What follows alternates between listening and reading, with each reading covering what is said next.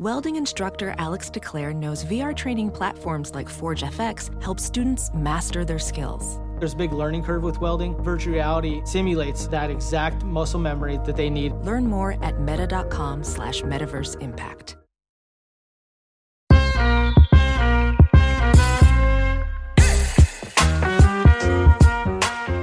Hello and welcome to Baseball Bar-B-Cast, the only baseball podcast in the world. Who knows that Victor Wembanyama is overrated? I'm Jake Mintz, that's Jordan Shusterman, and I wouldn't touch that guy with a seven foot four inch pole. Uh, that's the length of pole you would need um, to reach, I think, the top of his head. As we will, of course, talk about the Wemby first pitch at Yankee Stadium. I, I mean, look, we it was like a month ago that we were talking about this and wondering when we would see him at a baseball stadium. We have been gifted with such footage and such action, and we will talk about that. We're going to talk about Joey Votto, who is back in a Reds uniform. I was there for his return and uh, all that that entails. Uh, we are going to talk about who the best pitcher in the world is. That's something that you just wrote about at Fox Sports. I'm excited to have that conversation. And then later on, we'll hit a few things. Gavin Williams, Shohei Ohtani's not getting traded. Oh my God. Francisco Lindor, dad strength, and a little return of one of our favorite segments. Sorry for your mentions. But Jake Mintz, where would you like to begin this here show today? I would like to begin in the Queen City, Cincinnati, Ohio, where baseball magic is aplenty in June of 2023. And we are fortunate that you, Jordan Shusterman, happen to live an hour away and it is easy for you to get to the Great American Ballpark, something that I didn't think I was going to be saying when this season kicked off. On Monday night, we had a very special moment. Joey Votto, the face of a franchise. He has been with the Reds in the big league since I believe 2007. He was out for almost a year with nagging injuries, and he made his glorious return to a very thankful Reds crowd on Monday night and was vital in their, I believe, was six to five win over the Colorado mm-hmm. Rockies, hitting a home run in the fifth and having a two run RBI single later on in the game. But it was more than just what he did on the field. It was the joy of having Votto back in our baseball lives. So, Jordan, let's start here. What has been your Joey Votto experience to this point, like before he debuted, having been around the Reds so frequently? Mm-hmm.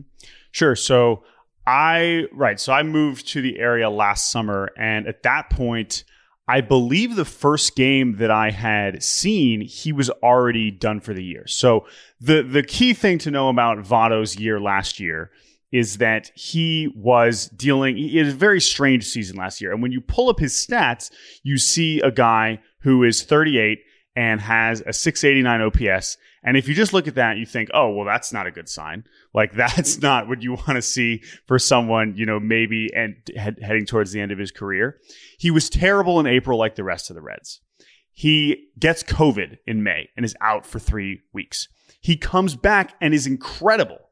And for like a month and a half, he's amazing. And, and nobody notices because at this point, the Reds are already 30 games under 500 or whatever, and it doesn't matter. But then the injury that you refer to as, I mean, I guess that's sort of accurate to say it was nagging, but basically issues with his left shoulder and bicep had slowly been getting worse and worse and worse to the point where he needed to get surgery in August, in mid August, which is basically right when I first got there. So I think the first time I went down there was either his one of his last games when he was in the midst of like a 2 for 40 stretch before he finally got surgery or he had already gotten surgery and he was done for the year. So that was last year. And if you recall, that didn't mean Joey Votto totally disappeared because I was there for at least one of the games where he was on the broadcast. Now that's something that you would normally be enjoying more so at home than in the press box because he was just up in the booth with John Sadak and Barry Larkin. But so he was like around, but last year he was not in the clubhouse very often. Like I, I don't maybe saw him once in the four or five times I went down the stretch. Okay, so I didn't see him much. He was appearing on the broadcast. I was like, oh, Joey's back. He's up there with John. But that so last year really did not see him around. This season, if you recall, over the offseason, we know he got surgery and he had said, I would like to be back for opening day. That was a thing that he was, it was a goal. He didn't guarantee it, but like that was clearly something. And so in spring training, and I stopped by Reds camp once, that was clearly a, discussion point for a Reds team that you know, there wasn't that much else to look forward to, in, at least in the immediate future, as, as, or so it seemed, even with the strong farm system. And so that was the talking point then. But he was not ready on opening day. And it didn't seem like he was close to ready on opening day. And so in April, though, he was around. We, you did see him working out a lot, but he wasn't doing really any media availabilities. He was here and there. Like he was clearly hanging out with his teammates, working out. But then he goes on a, rehab stint in April, and it's a disaster. It's terrible. He strikes out 21 times in like 36 at bats, and he was not feeling good. And he wasn't feeling like himself. And the whispers around the team, and just like you could infer, was just like, oh, right, this is not, this is not good. I remember right you saying to me around that point, like Votto might be cooked. Yeah, like we were, we were, con- we were concerned. Like he, because the whole thing, his whole thing, the whole time has been like, I am going to perform well when I come back. Like I'm not going to come back until I feel like I can perform well. And so it seems like that few weeks in AAA was like he's like, I'm not ready. This is not good. But instead of being like, oh, I'm done, I'm retiring, see ya, he kind of dials it back. And this is when you start seeing him at Great American basically every time. And he's there every game and he's working out every game in the clubhouse. He's on the field. He's taking grounders from our friend Jeff Pickler. You know, he's occasionally do taking swings, but we didn't see a lot of that. But again, like he's he's doing his thing. No one is really bothering him, but he's around. He's very much there. And then he goes on this latest rehab stint and then it starts to pick it up and the numbers weren't that much better but then you start to hear like oh he's he's getting ready and that's when he starts posting right that's when he decides okay i'm ready to start making my instagram jokes again and i am ready to return joey and Votto so, yes. logged back on Oh, he certainly did. And you know that he was not going to, you know, last year when he was definitively out, it was much easier for him to kind of accept like I'm not coming back this year, so I'm going to have a good time, right? And there was also at that point so early in the surgery rehab, it's like I can't. There's nothing I could really be doing to make this go any faster, so I'm going to show up at local football games and go to chess clubs in Toronto and post, you know, me dancing on the subway platform in Toronto, downtown Toronto, like all that stuff. It was easy because he, no one was going to be like, "Hey, Votto, like work harder." Like he was, he was doing his best, but it was early in the process. Right. Whereas now growing out an absolutely gnarly beard. right. Whereas in now, the last few weeks it was more like a oh, like he gets to make his jokes about coming back because he's feeling confident. And if there's anything I've now learned being around him, like this dude is just so and this is when you talk about greatness, when you talk about what it means to be this good for this long and to be able to kind of summon this level of performance, even when you are going to be 40 years old in September, and even when you had rotator cuff surgery when you're at 39, is is like this dude's still legit. And like I mentioned, like he was still pretty awesome last year for stretches at a time. And so that brings us to Monday, right? And Jake, we have I've said many times, like there are very few baseball players who you want to go out of your way to listen to what they have to say.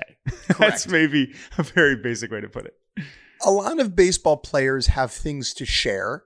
A mm-hmm. lot of baseball players have insight that is worth listening to, but rarely in a press conference setting because opinions and thoughts and comments are so watered down in that forum just because of the dynamic at play. Where if you're sitting at a table and there are a ton of cameras facing you and a ton of faces out in the crowd, you're going to be more hesitant to share what you genuinely have to say and it's going to water everything down. And so for us, right, like I'm trying to think of good examples of this. Like, okay, here's one Clarke Schmidt, right? Clarke Schmidt, if you get him in a press conference, is not going to say anything interesting. But I've talked to him a bunch of times, like either off the record or one on one, and he's been pretty insightful. And so Joey Votto is one of the very rare baseball players who, no matter the setting, is worth listening to. Whether mm-hmm. it is a press conference, whether it is like an awards show speech, whether it is 10 seconds of him with a camera facing him on his own Instagram story. He opens his mouth and my ears are open. Right. Or like post game with Jim Day, right? That's certainly one that's given us many funny moments over the years. But I bring that up to say that like now, that, but the reality is, if unless you are at Great American Ballpark, those clips that you see, and sure they'll stream pressers in, in their entirety, whatever, but like generally those you know, moments of Joey having insight in a, in a post game or pregame, whatever, are condensed, edited, and like you're getting the best of the best of the best. But the thing is, is that if he sits in front of a camera and a microphone for 20 minutes, the whole thing is fascinating because like it's not just necessarily that every single word out of his mouth is this great piece of wisdom or insight or the funniest thing you've ever heard, but it's like these little interactions here and there. Like for example, this is something that I don't think you would have seen at any point, even if you watched the presser, because it was like so subtle, but you had to see it early in. Again, he talked for 20 minutes before the game, and at some point early on, some local reporter asked him something, and Joey ends it by making a joke about how he's like, "I'm not sure right now. Like, how about you slide into my DMs and I'll I'll answer that later." So Joey makes that joke. He says that to the reporter. And then like 10 minutes later, John Sadak asks a question, the Reds broadcaster, and he starts, Joey starts answering it. And then in the middle of his answer, he goes, Oh, John slid into my DMs. That was a very nice, that was a very nice message, John. it was like a callback and, and it obviously embarrassed John like crazy, but it was so funny because it was like, what are you to do? I like, we need to tell Joey Votto, like, hey man, not cool. Blowing up my spot for sending you a welcome back message. But it's just little things like that. And there's so many, he, he's not capable of giving a canned answer Right. and also, the other part of it is since he has been away for so long, he's been thinking about a lot of this stuff for a while. And so he clearly was kind of ready to share how how he was feeling and what all this process has been. Okay, so let's just the game is honestly it's in some ways an afterthought. what happens in his first at bat? So his first at bat, second pitch, he lines out to center. Okay. Um, and But he know, gets a big it. ovation Yep. before he Yeah. walks out. Oh yeah. Yeah. Yeah. Crowd's going crazy. He waves, whatever. Mm-hmm. Second at bat, he goes, yeah, yeah. First pitch of the of the inning, like it was. Apparently, it happened so fast that Cincinnati radio missed it. Oh, like it and this has apparently been an issue for some radio broadcasts because of the pitch clock that it's gone faster and like it's the cadence has become a little bit more complicated so yeah so joey comes up bam like it's like before we've like settled back into our seats Joey's That's so tough if you're the radio guy, right? Because you'll you'll have some instances where on a broadcast you'll miss the first pitch of the inning and you'll just be like, Mm-hmm. And there was an 0-1, you know, like you'll you'll say, oh, you know, you missed a fastball away. It's like, Mm-hmm. and welcome back to the Reds broadcast network. Joey Votto went yard. Um, sorry you missed it. And up to bat is Worst.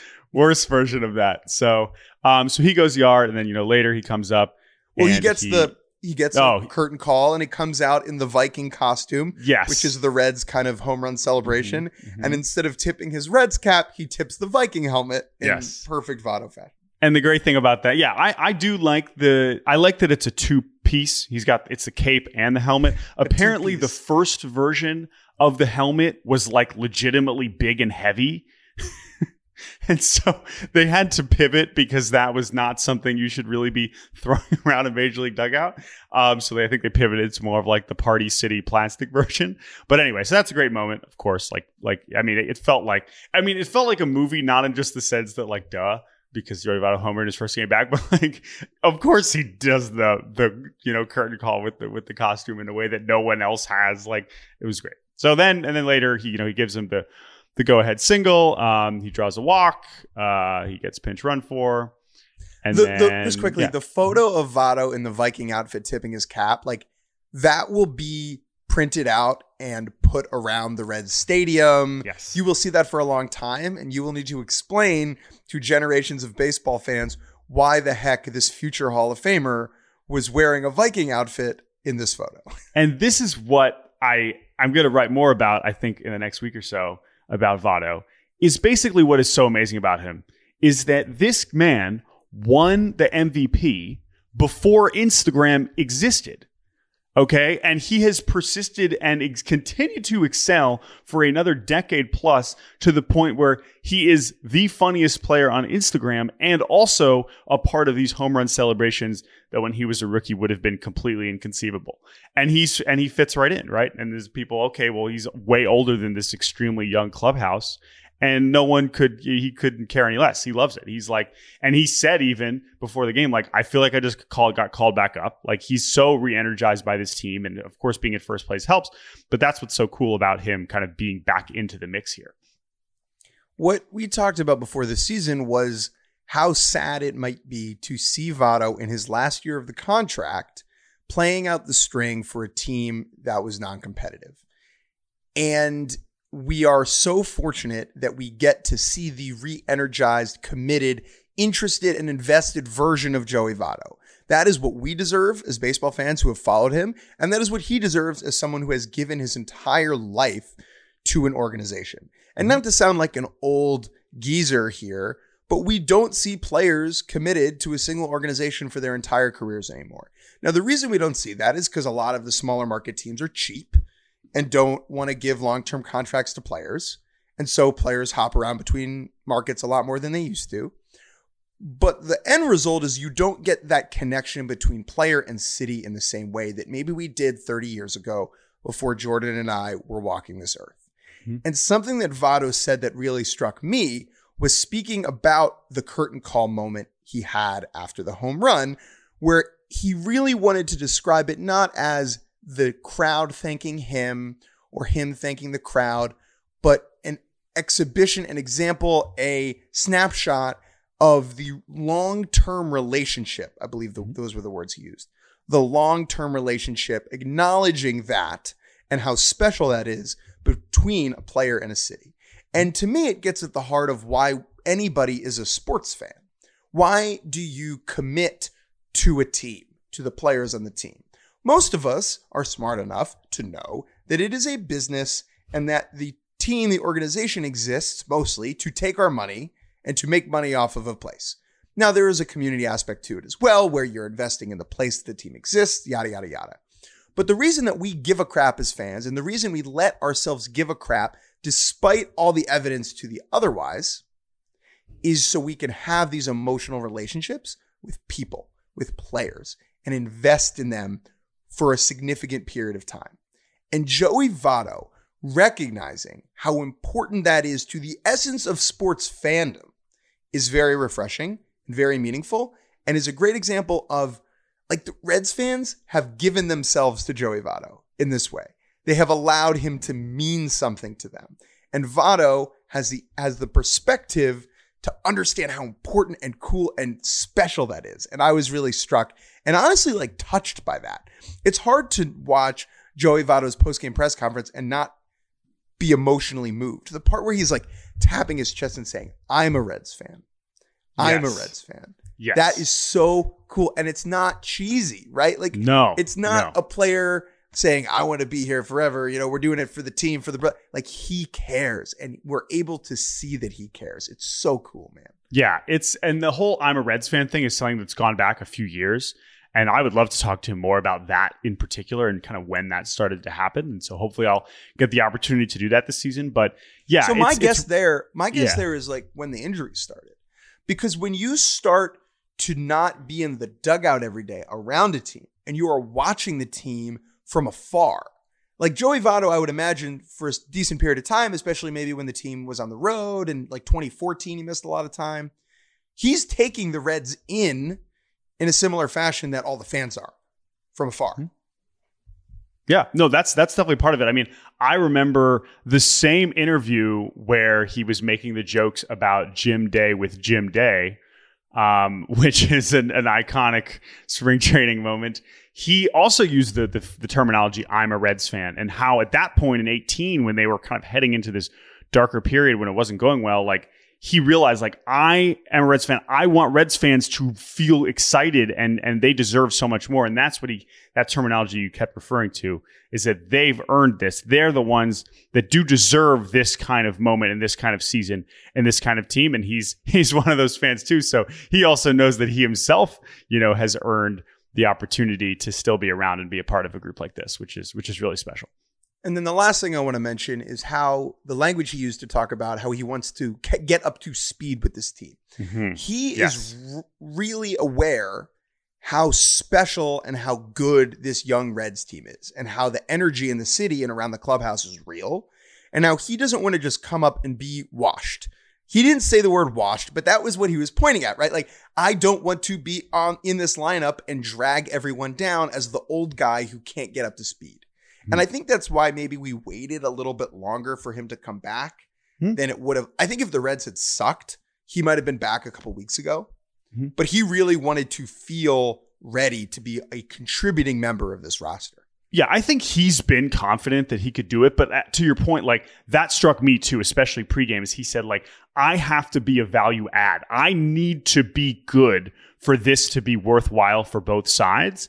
And that's really cool. And he said, and he like loves that. He thrives on the the pressure that's pushing him because he has to he has to earn it. Because even if you have, I know we talked about in the last pod, but like their lineup is to the point now where like he can't just you can't just put him the back batting third. Like it's not that simple, and he realizes that too. But he's certainly not complaining. He's going to have to earn it, and I think he he probably will. So I'm excited to see where the Votto story goes from here. Ideally, he's great, and the Reds are great, and what an ending to a tale it would be. Is it going to yeah. work out that way? Who knows? Time will tell. Let's take a quick break, and we will be back after that talking Victor Wembanyama, seven foot four first pitch, and who's the best pitcher in the world.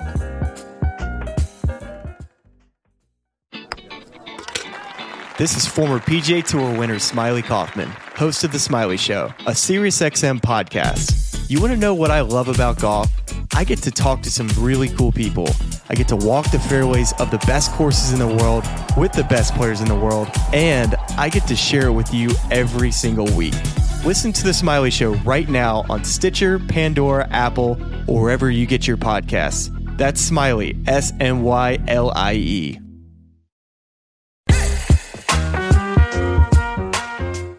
And welcome back to Baseball Bar-B-Cast. I'm Jake Mintz. That's Jordan Shusterman, who is built like a shorter version of Victor Wembanyama. Jordan, Victor Wembanyama is going to be the number one overall pick in the NBA draft tomorrow night. He is seven foot four. He is from France. He moves like a point guard. He is a generational talent, considered the best draft prospect since LeBron. Is that fair?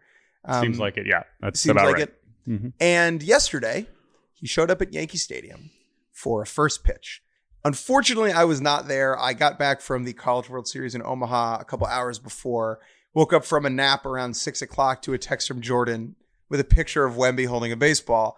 And there was a part of me that was like, oh, I got to get over there right now, you know, like drop everything and read. But I didn't do that. And instead, we're going to take this in on video. Victor Wembanyama threw out the first pitch, and it was certainly notable. Yes. So, couple levels to this. First of all, yes, I, I can understand – there was probably some level of FOMO considering we just talked about this exact scenario and when we would see Victor uh, on a baseball field. Had I had known that the draft was in New York, I believe it's in Brooklyn, I probably would have seen this coming a little bit more easily. Um, but either way, this was an incredible thing.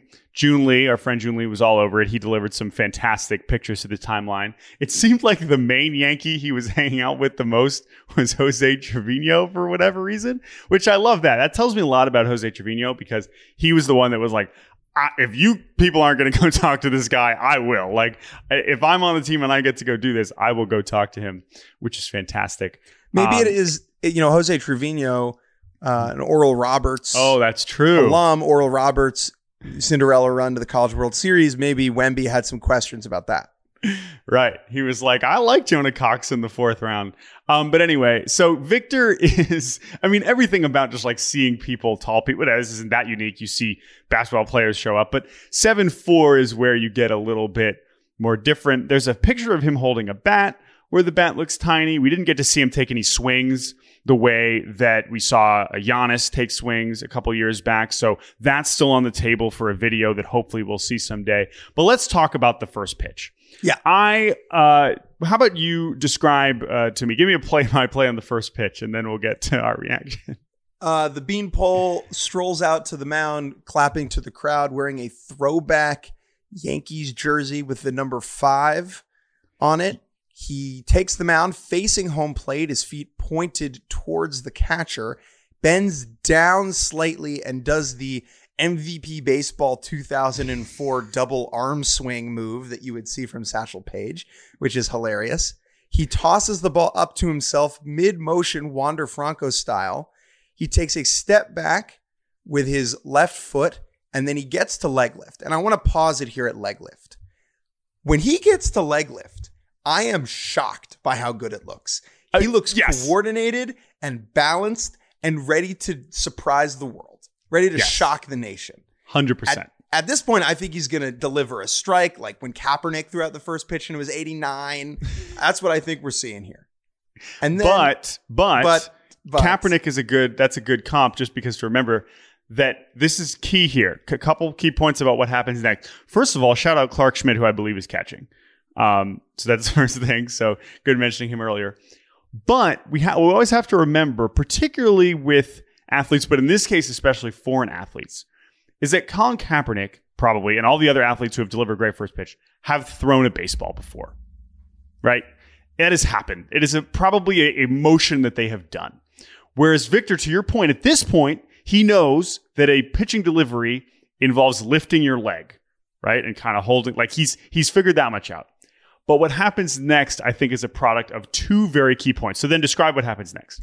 his front, as he breaks his hands and strides forward, his front foot, his left leg, lands much, much, much too far towards the first base side. That is the biggest issue where everything goes wrong. Flying open.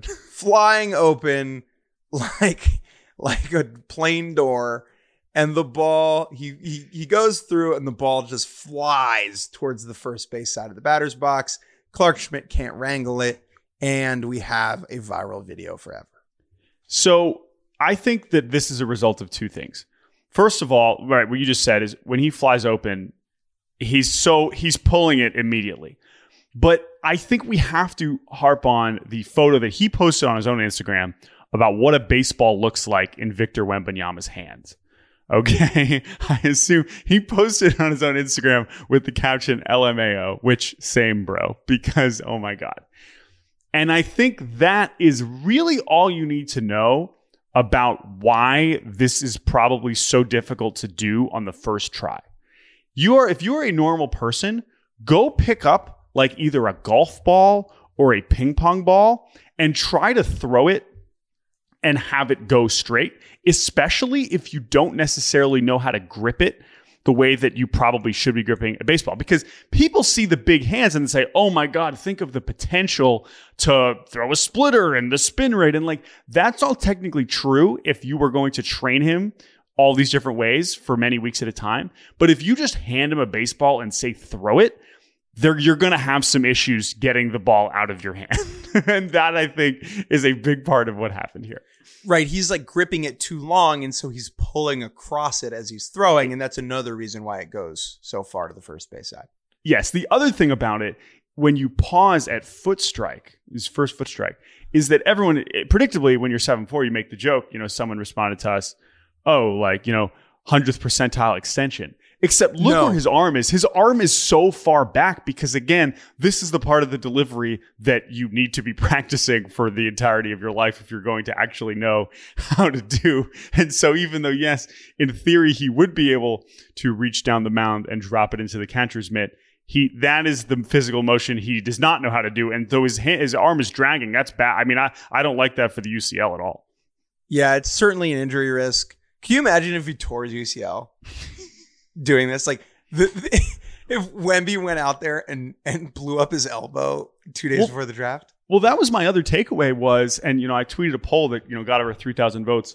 Was the first pitch better than expected, worse than expected, about what you expected? Sixty-eight percent about what you expected, only ten percent better than expected, twenty-one percent worse than expected. But my takeaway was he did like this was a real effort. Sometimes we see athletes like they're they're gonna lob it. It's like it's clearly like a half-ass. Like he clearly went up there trying to to pitch. Like he was trying to deliver a pitch. And I think that is what kind of gave him some issues because he hadn't, there was higher effort than I think his body uh, coordination was fully prepared for. I think it was better than I expected. There's something to work with here. The way he gets the leg lift is very impressive. There's absolutely zero sh- hip shoulder separation going on, which again, understandable. He plays probably the least rotational sport that exists. Mm. Mm-hmm. I don't know if those are motions he can do. The layback with his arm is nuts. Like he's just not loading it all. He's kind of shot putting it forward. Yes. That being said, Jordan, this guy's a pretty good athlete, pretty coordinated for Yeah, to to be clear. You realize? Definitely still a lot to work with. I still believe his future's on the mound, not at first base, although I enjoyed that that speculation. To your point, just the balance he's exhibiting at, you know, the top of his delivery is, is shocking. Uh, but there's just a lot going on with getting that arm in the right spot and getting that ball in the right part of his hand for him to deliver it with any sort of consistency. That would it would take a lot of time. It would take another another takeaway here. Clarke Schmidt's reaction time to this is horrible. Well, and people said like a real catcher probably keeps that in front of him. I think that that is. I mean, if there's a batter in there, Wembanyama's breaking a kneecap. oh yes, I. uh It's it's it's definitely definitely concerning. Wembanyama threw this pitch, and the Rays dugout halfway across the country felt a pin in their body. Anytime there is a ball thrown into the batter's box at Yankee Stadium, the Tampa Bay Rays get angry about it. Yeah, but you know, he's again though, he's basically like an old high schooler. Like he just turned 19 in January. So there's a lot of room to work with. I mean, to me, like you you got to go to school. Right? If I'm if I'm Victor and I'm like considering him a prospect, like I can't sign this kid out of out of high school, French high school. I don't think. Yeah, no way. You got to get Sean Hjelle on the phone with the Giants, the six foot eleven kid. Sean Hjelle's like, I'm not that tall. Sean Hjelle's like, I can give this guy some tips. He's a little too tall though. All right, from not the best pitcher in the world to who is the best pitcher in the world. This week at Fox Sports, uh, I wrote about who is the best pitcher in the world because I think that we, as a baseball community, are in a bizarre place with the best pitcher in the world. Over the last decade and a half, I think there were really five people who you could call the best pitcher in the world at any point Max Scherzer, Clayton Kershaw, Justin Verlander, Gerrit Cole, and Jacob DeGrom. You could argue for Sean Bieber or Sean, Shane Bieber's 2020 or Corey Kluber for a year or two, but those five guys, DeGrom, Scherzer, Verlander, um, Cole, and who am I forgetting? Kershaw. Those are the five, right? And right now, I feel pretty good that it's not clear anymore. With DeGrom going on the shelf, he is certainly no longer the best pitcher in the world. And so, what I did, I asked around to basically every scout, front office executive, and MLB player in my phone. I copy pasted the same message asking them who the best pitcher on the planet is if the aliens were coming to destroy the human race. And they said, We'll do one game though. Who's starting for the humans? Jordan, I believe I included six of the answers on this page Gerrit Cole, Shane McClanahan, Spencer Strider, Zach Gallen, Framber Valdez, Shohei Ohtani, with honorable mentions of Kevin Gausman, Christian Javier, Zach Wheeler, Justin Verlander still, and Clayton Kershaw. Where do you fall on the list I compiled? Which again is not necessarily my list, but more the list that I got back from the people who know more than me. Yeah, so I think the safest answer is Gerrit Cole, and we are coming off of an excellent Gerrit Cole showing last night against the oh so intimidating Mariners offense. Um, but he has, I think, established the highest baseline for the longest that makes me feel the safest about him being the answer for one game. Uh, that said, I think like the best version of Strider, McClanahan, Ohtani is probably better than Cole at this point. And Gallen is an interesting part of this conversation as well. And he's clearly earned the respect of people and has put up enough scoreless inning streaks where you're like, well, shit, he doesn't throw 100, but he's clearly one of the best pitchers in the world. And so that is the other thing that, you know, ha- separates him from the rest of the group of hard throwers. But like you, at some point, he's doing what he's doing, he's getting outs. That's how I feel about Zach Gallen. He is perpetually doomed to forever be one of the best pitchers in the world. However, I don't think that you can call him the best pitcher in the world because, from a consistency perspective, I still probably take Cole over him. Maybe that's disrespectful, but I still probably take Gerrit Cole over him. And then from a, a ceiling perspective, like you said, you're taking the other three guys Strider, Ohtani, and McClanahan. Yeah, I mean, I think I've made this comp, and it's not just because he's Zach G, but like he feels like Greinke. I mean, that's what that is the closest thing that he feels like in terms of compared to his contemporaries too. And we'll see. Maybe Gallen does win a Cy Young this year, the way that Greinke did in 2009, and then he finished. You know, later on, he has a bunch of runs where he doesn't win it again, but he's clearly one of the best pitchers in the league, and perhaps that is kind of the trajectory we're going to see from Gallen too, and that does deserve him to be in the conversation. Did we consider Greinke as the best pitcher in the world at some point. Now, at that point, you know, there's other guys in the mix, like Felix, of course, right? Like there were some other guys at that point too. But I think that's kind of where he's headed. So I don't know. Did you? I don't know if you want to give your answer. And, and like I said, I, I, it's really hard. I think we are at a tough spot here. Another guy that was not mentioned, but who won the Young last year is Sandy, right? And he's obviously struggled this year. But when you watched him last year, you could make cases for him. He hadn't done it for that long enough, but obviously the best version of him and the, the degree to which he was delivering innings, unlike anybody else, I think warranted him being in the conversation too. I texted maybe 35 people and not one of them responded with those five letters in that order S A N D Y. I did mm-hmm. not get that, that word. Like that was not even mentioned. No, I, be- I believe you. To me. Yeah, Yeah, which, is I was which, surprised by. I, I think that is still recent. I have to think that's recency bias. Like, if you did this last September, someone's going to say his name. Like, there's no way. Um, but I get it, right? Obviously, it was just a, a one year. I mean, he, you know, he's been good for a few, so I get it. I'm not saying that's egregious, but I just felt like considering he is a defending Cy Young, I, I wanted to mention him. And when you're answering this question, there's a balance between what have you done for me recently and your long term track record. So a number of people, surprisingly and not, said Michael Wacha. Now, Michael Wacha has been unbelievable for the last month and a half, but I cannot print with my name on it the words Michael Wacha, best pitcher on the planet, until he does it for another year. There's no chance, right? Whereas Sandy, who a year ago was the most dominant guy in the sport, no one said his name to me. And there is a level of recency bias there for sure. But at the same time, Spencer Strider, I know he was good last night against the Phillies. Spencer Strider, before that, looked really bad for about a month, where his velocity was down and he just wasn't the same guy. Mm-hmm. And yet, a number of people said Strider. I am actually more interested in McClanahan versus Strider. We obviously totally flubbed when we did our top 26, ended up going with Manoah over those two, but those are the other two we were considering. And I think McClanahan has been, I mean, McClanahan's ERA right now is lower than, I guess Strider missed some innings. So maybe Strider's not qualifying or maybe he No, no, no, no, no, no. Strider's ERA sucks, dude. Okay, so Strider has like a We're- four something right now. Whereas McClanahan, I believe, has the lowest ERA in baseball since the beginning of last season among starting pitchers, like fairly comfortably. Um, and so, and like when you watch him, he does feel like the least. he he's the one where you watch, and Strider's like this way too. But McClanahan, when he's on, is just like I don't even. This is like a left-handed thing that I just cannot really remember seeing to this degree. And so I I'm almost more and because he's been more consistent, I know he's had a couple clunkers, but not like Strider. I'm I think I would defer more to McClanahan over Strider at this point, but I understand the the argument for for Strider. So the other thing that McClanahan has going for him is his pitch mix versus Strider. So Spencer is really reliant on his fastball, his fastball velocity and his fastball spin to get swings and misses in the zone with his heater. So like hmm. Strider, the part of the reason he's so good is if he's 2-0 in the count, right? He could just throw you a fastball like up and you probably won't hit it. And now hmm. it's 2-1 and he can go back to the slider and it changes the whole dynamic. Most players in a 2-0 count either need to dot a fastball in a perfect spot in the zone. They need to throw a breaking pitch and hope that you foul it off or that you take it or whatever, or they're going to get crushed.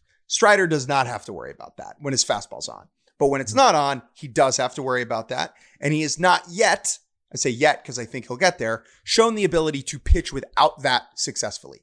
Whereas McClanahan is only 42% heater, 24% changeup, 18% curve, 15% slider. So on any given day, he can spot any of those three other pitches when he's behind in the count, especially the changeup, which is maybe the most underrated pitch in baseball.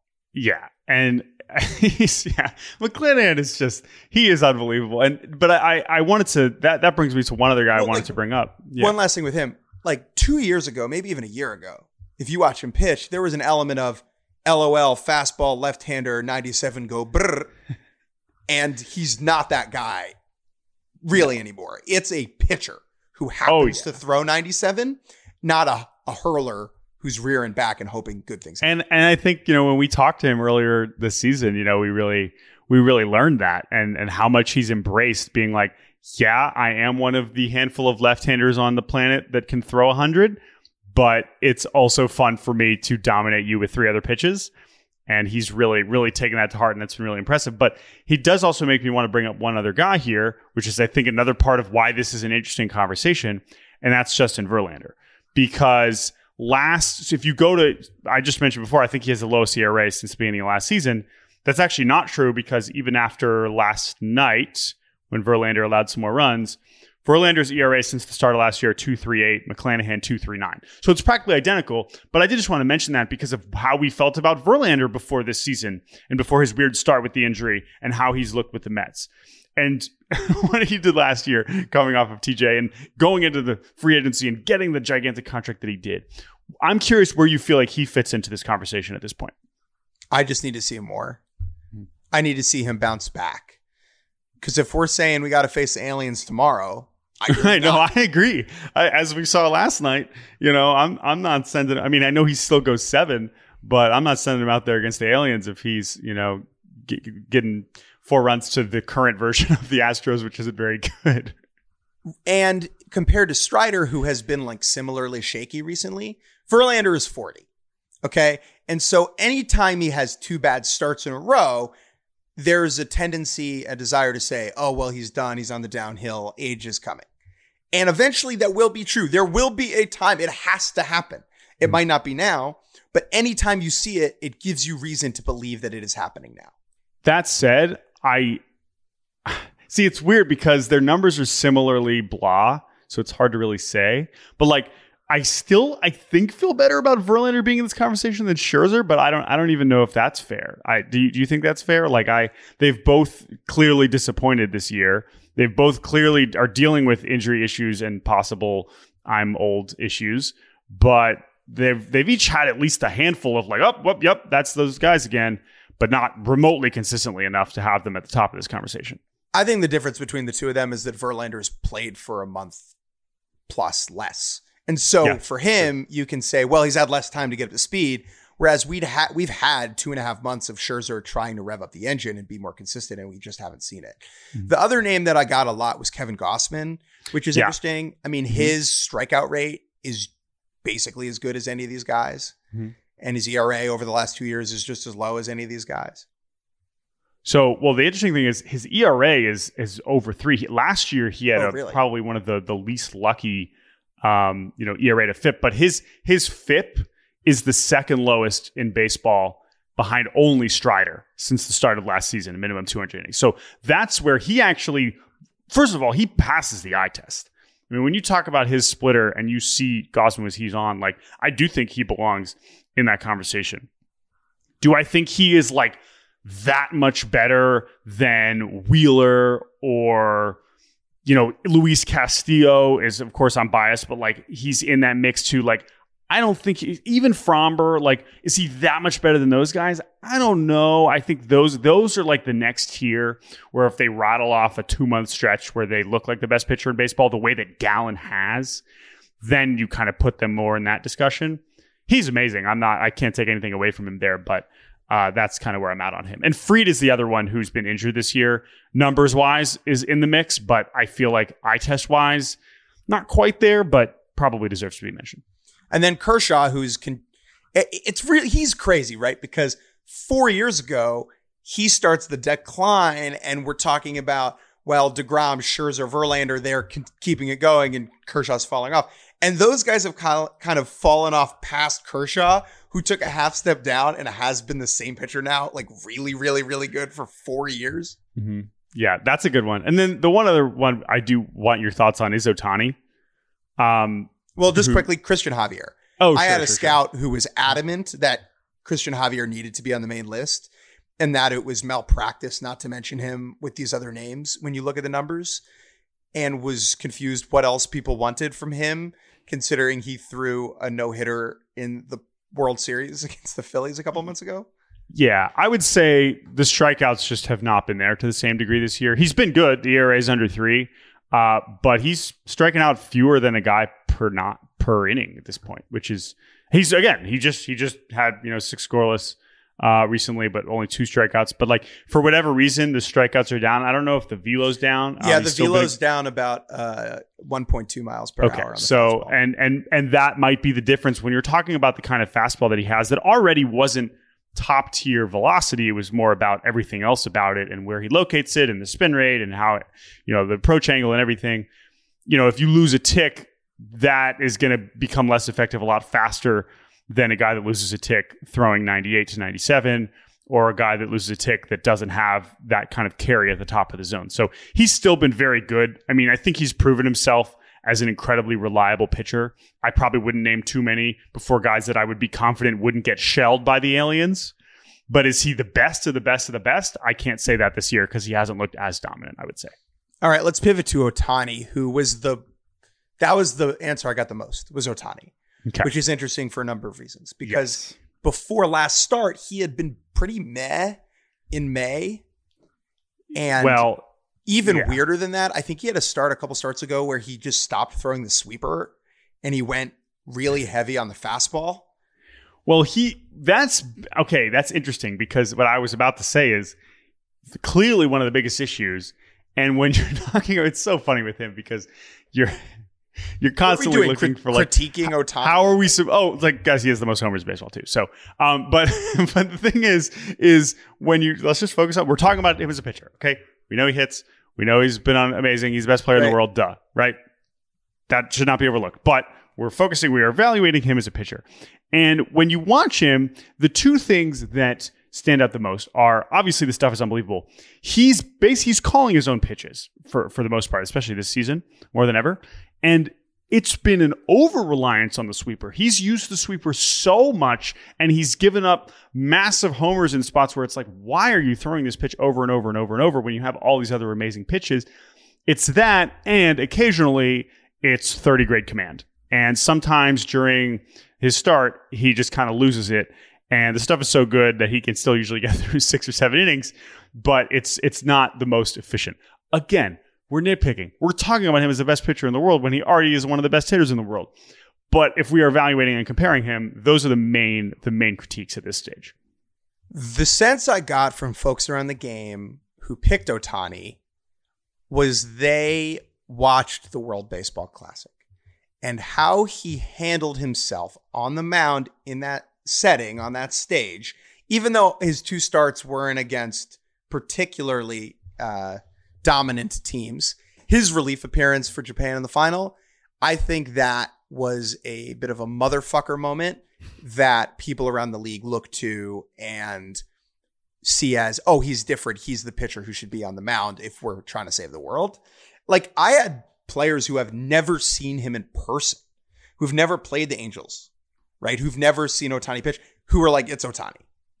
And I think that's super instructive too. Yeah, no, and and as far as eye test goes, he's in he's at the top. Of the, I mean, I don't know who else when they are throwing as hard as they are and when the off speed stuff is working. Because like, there's a reason he leads on the sweeper. It's a ridiculous pitch, but like when he's throwing the splitter and when he's throwing, like it's all there. So yeah, hundred percent, right? Like him and I think McClanahan and honestly still Cole to some degree when the command is on and every and everything's working. I test best version. Yeah, I, I get it. Uh, it's just the consistency because I can't have him, you know, walking three aliens in the top of the first. That's that puts now again, Ohtani can homer, so that's also why you pick him to make sure he's on your team so that he can also bat. But um, yeah, it's uh, it's it is interesting. And, and the other thing that I I, I kind of we've heard um, talk about this from you know Rowan Kavner, our, our Fox Sports colleague, and he's been he's uh, in LA and around the Angels and Dodgers more. But like the thing about Ohtani is like he's he's very much he's doing he's doing all of it on his own. Like you're not going to tell Ohtani what to do necessarily. and so it's hard to like intervene and be like, hey, change this when you are the best player in the world. Not that Otani's some like stubborn, you know, dickhead telling everyone to like fuck off, but you can understand, especially with the dynamic with the Angels this year, it's like, what are they going to tell him? Like, hey, man, you need to change these things? Like, probably not. And so he's kind of on his own in that sense, which I'm sure he likes it that way. But that is another interesting element, I would say, um, as you watch him evolve as a pitcher. Quick Otani thing. uh, the general manager of the Angels, Perry Minasian, was asked whether or not the Angels would be trading Ohtani with him becoming a free agent at the end of the year. And what did Perry say? Nope. Duh. We hope he will be here for the long haul. Here, I want to just read the quote exactly because it made me laugh. Because if you're the general manager of the Angels, of course you want Ohtani around. Okay, here's the quote, Jordan. Ready? I think anybody who has watched this player looked where we're at in the standings. I've said it before and I say it again. We like him and we hope he's here a long time. It's pretty self explanatory where we're at. That is so funny. So yeah, you know, we got this Ohtani guy on the on the roster. We really we like him a lot. We think he can do a lot of things for a ball club. Here's another funny Ohtani thing, Jordan. Oh. Whenever you have a player who's not that good and a GM or a manager is like, oh yeah, this guy can do a lot for your ball club. No one says that about Ohtani, even though Yes. he is the one doing the most for a ball club. So true. Oh my God. David Bell, Reds manager, said this. I would say this was something uttered a lot more last year when they were really bad and calling up random players that were like, you know, 4A guys. It's like, he can do, I mean, this is sort of what you're saying, but I'm going to change it specifically. He can do a lot to help us win. That is like my favorite manager speak. No one but you're so right. Ohtani. You're so right. You never you never say that about the guy who's doing the most to help you win. Um, that quote is there's too many words there. I understand that for the Angels media, for any national media, that like the instinct over the last three years has been, oh, like you just kind of like fall back into it, like oh, you're gonna trade Ohtani, but like guys, they're in second place. All right, come on, we don't. it's possible the Angels will still give us a, a possibility to really ask this question. That's not. I know we have a possibly boring trade deadline ahead. Let's let's let's at least be realistic here. Speaking Uh, of right. good pitchers, Yeah. quick talk on call up Gavin Williams, who is Yes. not the best pitcher in the world. However, might be the best pitching prospect in the world. Mm-hmm. Was called up by the Guardians this week. He will make his major league debut. Jordan, give everyone a brief overview on Gavin Williams. So I believe he is debuting tonight against Oakland. Not the worst assignment. Um, so if he punches out, however, let's not many. Let's not get too excited. But yeah, I mean, I've been excited about this kid for a while. He was at East Carolina and showed kind of incredible stuff out of the bullpen, but was not picked in 2020 uh, in the shortened draft. And then 2021, Cleveland takes him in the first round talent wise, no one was really worried about him. He had a questionable medical that I think maybe dropped him down a little bit, but he's been healthy in pro ball. And, you know, he fits again, talk about eye test. Like he's a big, big, strong dude, throws really hard. Off speed stuff's fantastic. And he's the kind of guy too. It's been it was an interesting one because we talk so much about Cleveland and the kinds of players they target, and you think of the Tanner Bibees and the Biebers, and oh, they're only throwing ninety at this small California or at this California school. Like, okay, we're gonna make him throw really hard. Like, if you watch Gavin Williams in college, it's like, no, that dude's it's kind of ready made. And so what you've seen with him is the team that knows how to get the most out of their pitchers, getting the most out of a pitcher who already has a lot. And that's what's been really impressive. And when you watch him, I think I think that'll come across. And I think that him and Bibee and Allen, when you see the injuries to McKenzie, which sucks, we haven't really talked about that, but he's clearly going to be out for a while. And this slight regression from Bieber, like these three guys, as underwhelming as that offense has been, they could be the key to keeping them in the season, to keeping them in the central race. Like they, those three alone could be enough to really keep them in the mix. And do I think they're a World Series contender? No, because of what that lineup is, but they can absolutely end up in the postseason again. Um, and it's because of guys like him. So I'm on the uh, on the Instagram machine earlier. I'm scrolling through my Instagram machine, and I see a post from SNY. Okay, the Mets broadcast outlet, and there's a graphic with a picture of Francisco Lindor that says Francisco Lindor's numbers since birth of daughter. Francisco Lindor's daughter was born earlier this week. Congratulations to the Lindor family. We love life, love having kids in the world. Woo! Yeah. And Lindor is three for eight with two homers and six RBIs since this. And I couldn't stop laughing when I saw this because three for eight with two homers since birth of daughter, not birth of his daughter, since birth of daughter, makes me laugh so hard because I need the opposite. We have never had children, Jordan, but I can imagine that having a child is probably detrimental to trying to play sports. And so I need the opposite graphic of this. I want a graphic that says Jeff McNeil exhausted since birth of son, scuffling at plate. I need Mark Canha many sleepless nights due to wailing of child. That's what I want. We can't just focus on the positive here. That is definitely happening all the time. Wait, Chris. Hey, Chris, are you there? Chris, can you come on? You've had a kid. I have. Yeah. Do you think that you'd be a good MLB player right after having a child? I wasn't a good human after having a child. For like three months afterwards, the lack of sleep that I had in that time is insane. So I you, couldn't do anything. you did not hit a single home run after having a kid?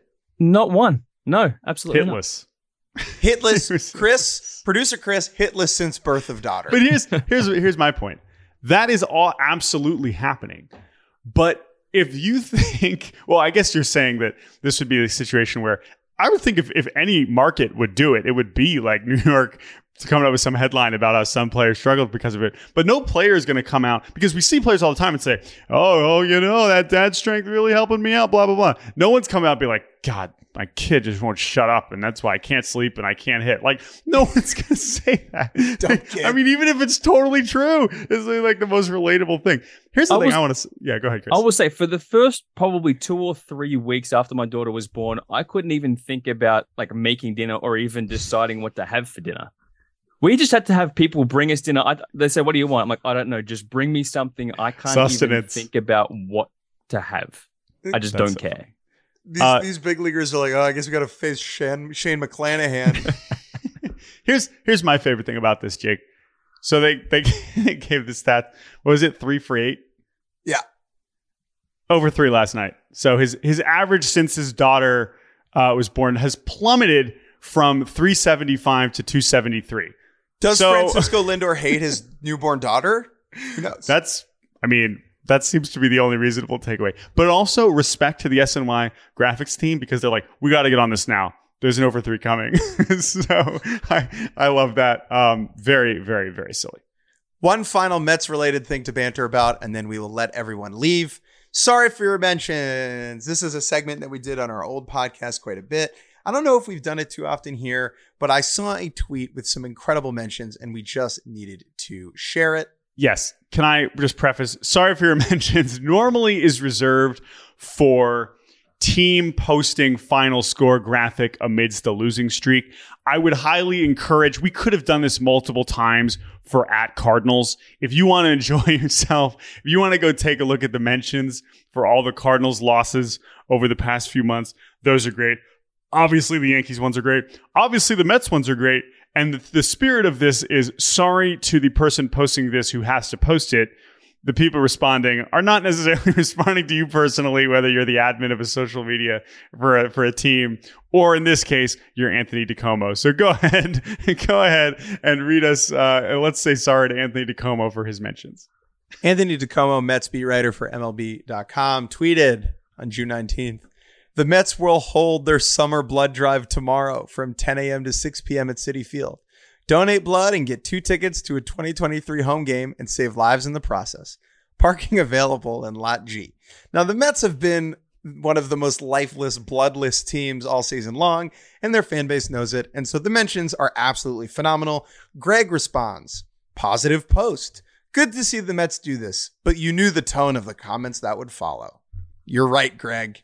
Larry says fans have given the team enough money and attention, and now they want our blood. Joey That says, is that one just crushes me because I think he's serious. Like it reads like an amazing joke, but I think he's he's serious. I just have a couple ones I want to read, but go keep going. Joe says maybe if we donate our blood, th- they'll pitch better. Like give them the EPO that Lance Armstrong was taking. this is amazing because Joe, your blood's not better than their blood, brother man. Uh, this one I love from Ethan. Is there a way to save lives and not see the 2023 Mets? They're like, I'll come and donate, but I don't want the tickets. Will says they've taken my soul. I ain't giving them my blood too. Oh my god. So anyway, uh there's the this is all uh so great. Oh my god, this one is You see this one from from uh from Plato? this Go is a ahead. tough one. Go ahead. I know it's a fantastic gift of, gift of life, but I'm thinking the Mets have sucked me dry for decades, and apropos, they want my blood too. Hashtag LGM. This one's great from Paul. They should stop forcing this on us and focus on baseball. That's an incredible That one. one is like that. That that's a great. ridiculous. That, that the It's other like a- one's like I'd rather you just make jokes about them taking your blood than forcing a blood drive on you, which is not what is happening. Well, that's what's funny about it. Like they should they should stop forcing this on us and focus on baseball. Like my dude, why don't you just tweet that during Pride Night? Like that's what that's for, right?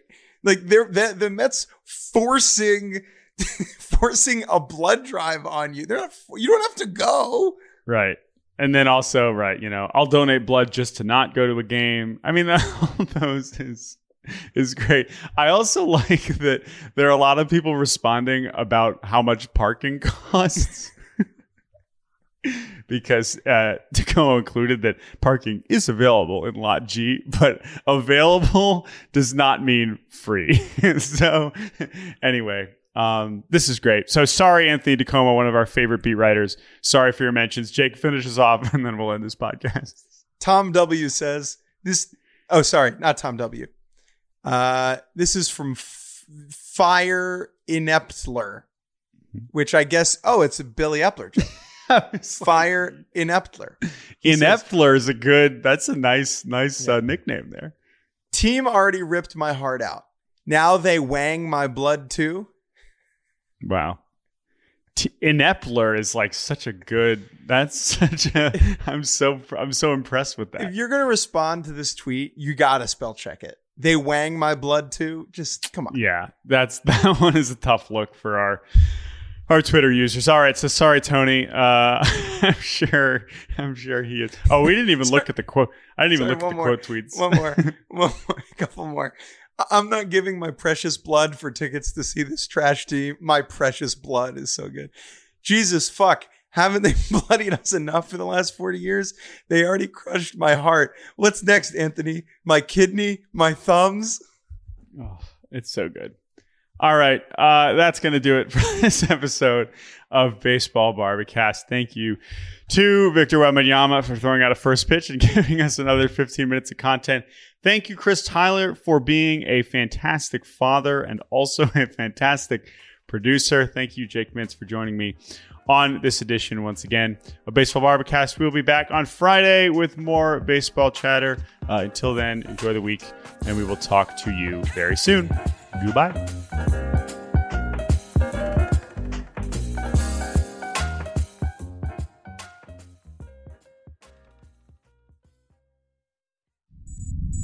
SiriusXM podcasts.